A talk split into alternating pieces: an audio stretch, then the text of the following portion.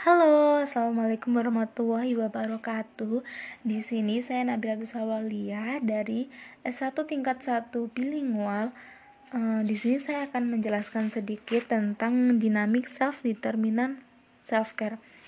Uh, yang pertama adalah menurut Departemen Kesehatan 2002, home care adalah pelayanan kesehatan yang berkesinambungan dan komprehensif yang diberikan terhadap individu keluarga di tempat tinggal mereka yang bertujuannya untuk meningkatkan, memulihkan, dan mempertahankan kesehatan serta memaksimalkan tingkat kemandirian dan meminimal akibat dari sebuah penyakit.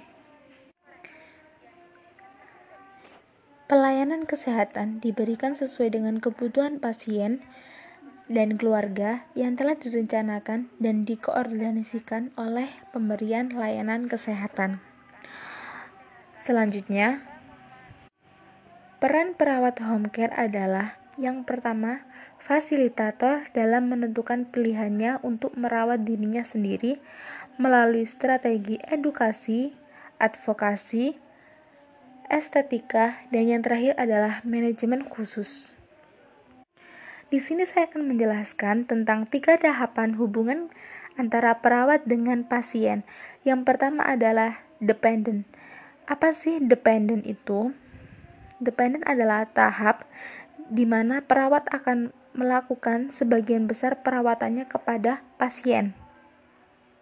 Untuk yang selanjutnya adalah interdependent, yaitu pasien sudah mulai memiliki pengetahuan yang yang maju yang menambah dari pengasuh atau perawat tersebut.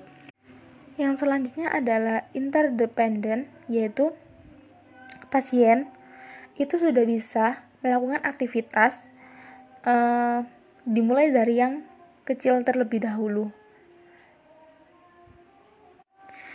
Selanjutnya, untuk mengetahui masalah yang terjadi dalam perawat, dapat melakukan wawancara dengan mengajukan beberapa pertanyaan seperti berikut. Yang pertama, kalian bisa mengajukan pertanyaan dengan apa saja yang akan dipelajari atau diketahui tentang kesehatan Anda. Itu juga bisa. Selanjutnya, kalian bisa memberikan pertanyaan dengan hal-hal apa saja sih yang Anda pikirkan untuk diri Anda sendiri, atau juga bisa dengan apakah Anda bersedia untuk bekerja sama untuk mendapatkan kesehatan seperti yang Anda percaya. Atau bisa juga dengan jenis layanan dan perawatan apa yang akan Anda berikan terhadap pasien Anda. Selanjutnya, juga bisa dengan apakah pasien Anda bersedia dan mampu berpartisipasi dalam rencana perawatan yang Anda berikan. Model-model di atas tadi itu dapat digunakan untuk mengembangkan clinical pathway atau rencana perawatan model ini akan sangat memberikan orientasi setiap setiap baru untuk home care sendiri. Terima kasih telah mendengarkan. Uh, kalau ada kurang lebihnya, saya mohon maaf. Itu tadi sedikit penjelasan tentang self care atau bisa disebut dengan home caring dari saya. Selamat malam.